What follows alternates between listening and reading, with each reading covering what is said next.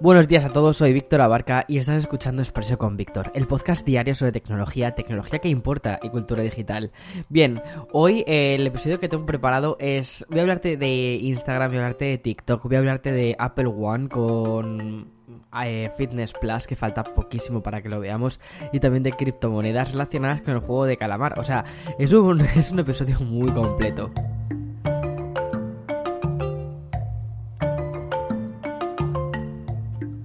Vale, no sé si recuerdas un poquito eh, una cosa que te comenté la semana pasada, y es que Instagram añadió una nueva función a las historias que, eh, bueno, ya sabes, las historias de Instagram es lo que ves en la parte superior de Instagram cuando entras y eh, están orientadas a que publiques un contenido, lo que se dice efímero, ¿no? Es decir, que dura veinticuatro horas y ya está.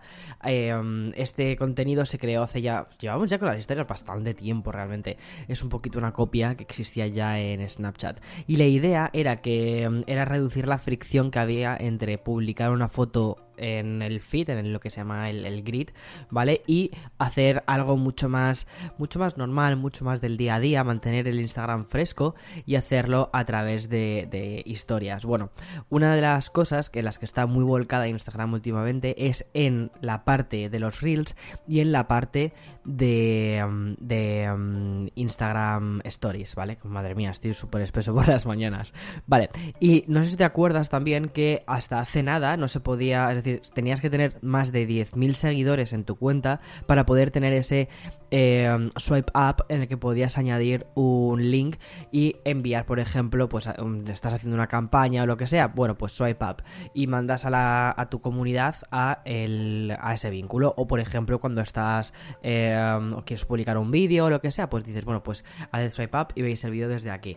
Bueno, pues ahora esta función está para todo el mundo, pero no en forma de swipe up, sino que lo han cambiado, y lo que han creado, lo que crearon la semana pasada fue un sticker, que en ese sticker lo que te permite hacer es poner un link y de ese modo pues ya está, ya vas directamente a, a esa página externa sin tener que lograr los diez mil seguidores. Bueno, pues Instagram sigue eh, mejorando toda la parte de las historias y han añadido una cosa que se llama Add You, que es un poco como añade tú, ¿vale?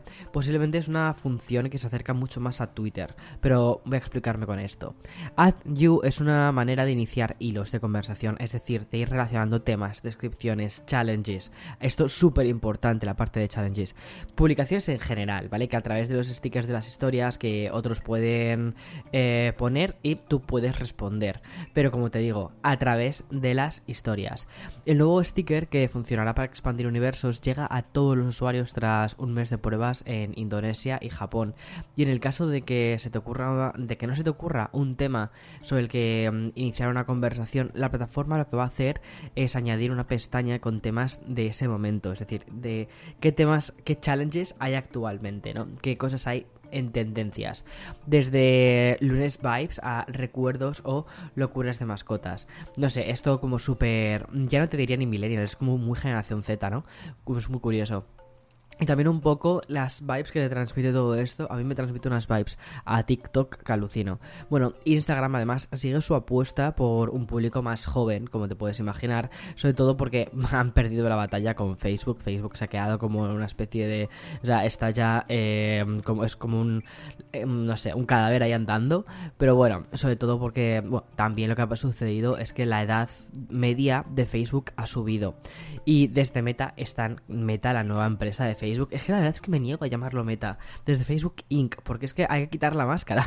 Eh, desde Facebook están apostando muy fuerte para que lo que antes conocíamos como la red social de fotos se convierta en una red social de vídeos y de entretenimiento en general. Sin ir más lejos, en el New York Times han publicado publicaron hace un par de semanas que el presupuesto de marketing anual global gastado en Instagram desde dos mil dieciocho supera los mil millones de dólares, que serían unos trescientos noventa millones cada año. Un gasto que ha ido principalmente a hacer anuncios digitales dirigidos a adolescentes. Es muy curioso, por aquí te encuentras, por ejemplo, en el Marquesinas, anuncios sobre Instagram. Que dices, madre mía, ¿quién no conoce Instagram? Bueno, pues lo siguen anunciando, tienen que seguir ahí. Vale, la semana pasada la iniciamos con la llegada del nuevo sistema operativo de Apple, un macOS Monterey que aterrizaba en muchísimos dispositivos, incluyendo versiones del dos mil trece de MacBook Pro o del dos mil catorce del Mac Mini. Sin embargo, y debido a una información que ha publicado Gizmodo, sería preferible no descargar Monterey si tu MacBook Pro, Mac Mini o iMac son modelos más antiguos. Es decir, si tienes un modelo muy antiguo, aunque esté, digamos, en esta lista, espérate un poco, porque tal y como reflejan en el medio citado, varios usuarios notificaron problemas a la hora de encender el ordenador o incluso que había roturas de puertos y baterías tras actualizar a este nuevo macOS Monterey. Habrá que ver un poco también con el tiempo, a ver si son problemas realmente del sistema operativo, si son problemas de los dispositivos, si son cosas aisladas, también cuál es la respuesta oficial por parte de Apple.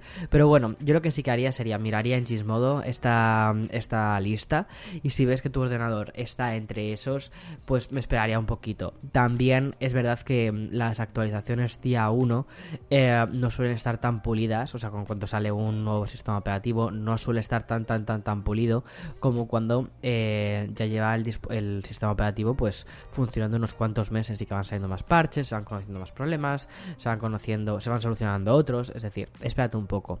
Bueno, voy a hacer una pequeña pausa, pero no voy a abandonar Apple porque voy a contarte más noticias sobre, sobre la empresa.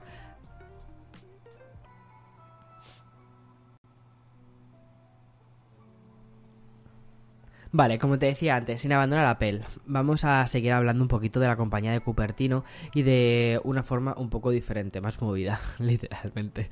Bueno, ya te comenté la semana pasada un poquito sobre Apple Fitness. Bueno, pues es importante que te recuerde que el plan superior de Apple One ya ha llegado por a algunos, no a todos, eh, a algunos dispositivos de España, México y también Colombia y otros países como Italia y Portugal. El plan Premium de Apple alcanza un precio de veintiocho coma noventa y cinco euros al mes, pero te ofrece Apple Music, Apple, o sea, las, además por separado sería Apple Music, son ya diez euros, eh, Apple T V son cinco, Apple Arcade son cinco, Apple Fitness creo que está en torno a los diez también, y dos teras de iCloud, que no me acuerdo, creo que son también otros diez. Bueno, pues todo eso, toda esa combinación, si los juntas en un solo pack, eh, lo, por lo que te sale es veintiocho coma noventa y cinco, que es el Apple, Apple One. Es un, además es un plan familiar y um, añade Fitness Plus y dos terabytes de almacenamiento.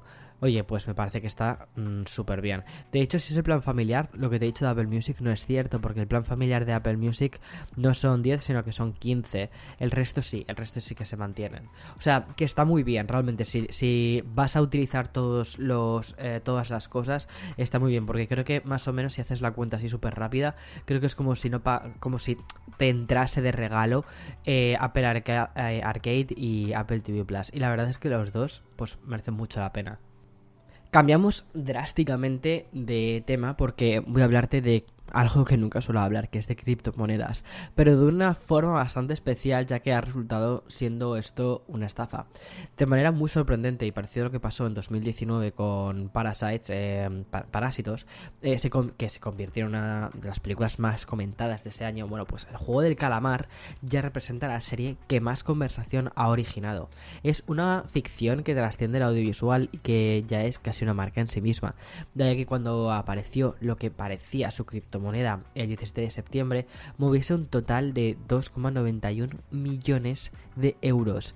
Bueno, jugando con el símbolo del dólar y la palabra calamar en inglés, que es Squid, vale, la S la convirtieron en un en el dólar, se revolucionó como un token hasta llegar a los dos mil ochocientos sesenta y un dólares de valor por cada, por cada mm, eh, moneda, ¿no?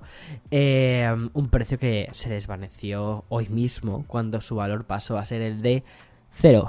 Bueno, resulta que el objetivo de esta criptomoneda basada en el juego del calamar era principalmente el de estafar a todos los inversores. En el momento en el que el token consiguió un valor inflado, los creadores realizaron lo que se conoce como una especie de tirón de alfombra, es decir, cambiaron las monedas virtuales por dinero real y de ese modo se devalúa casi por completo la moneda y ya está, chao. Lo curioso es que la estafa siempre estuvo ahí, narrada en tiempo real y siendo muy visible para todos.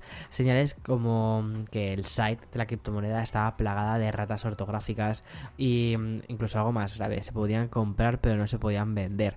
En definitiva, es, o sea, yo creo que se han combinado dos cosas. Uno, el fanatismo por la serie de Netflix y sobre todo esta especie de locura que hay ahora mismo con las criptomonedas por parte de, de los criptobros de, de internet, de, de estos gurús que saben todo sobre economía y sobre criptomonedas pero que no sé, no tienen ni la eso eh, y que ha terminado pues muy mal para mucha gente. Es una pena, la verdad es que eso es una pena. Bueno, respecto a esta noticia relacionada con los videojuegos, me siento incapaz de esperar al viernes, porque mmm, justo cuando se cumplen treinta años del nacimiento de Sonic, Sega ha anunciado una alianza con... Redoble de tambores, no sé si los escuchas. Bueno, eh, con Microsoft. Super Game es el resultado de la unión de ambas compañías. Es una alianza estratégica, ¿vale? Eh, pero según informan desde el propio site de Sega, servirá principalmente para crear nuevos títulos estratégicos y establecer un entorno de desarrollo de la próxima generación. Me parece una pasada.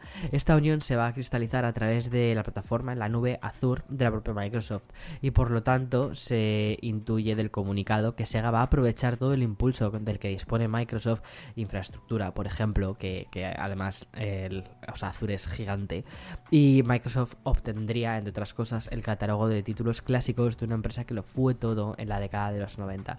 Esto es muy interesante porque sí que estamos viendo, por ejemplo, o sea, Microsoft se está convirtiendo en cierta medida en una en un Eh, porque, bueno, estaba pensando, por ejemplo, en el otro catálogo también muy de los noventa que tiene que tiene Eh, Microsoft, que es Rare.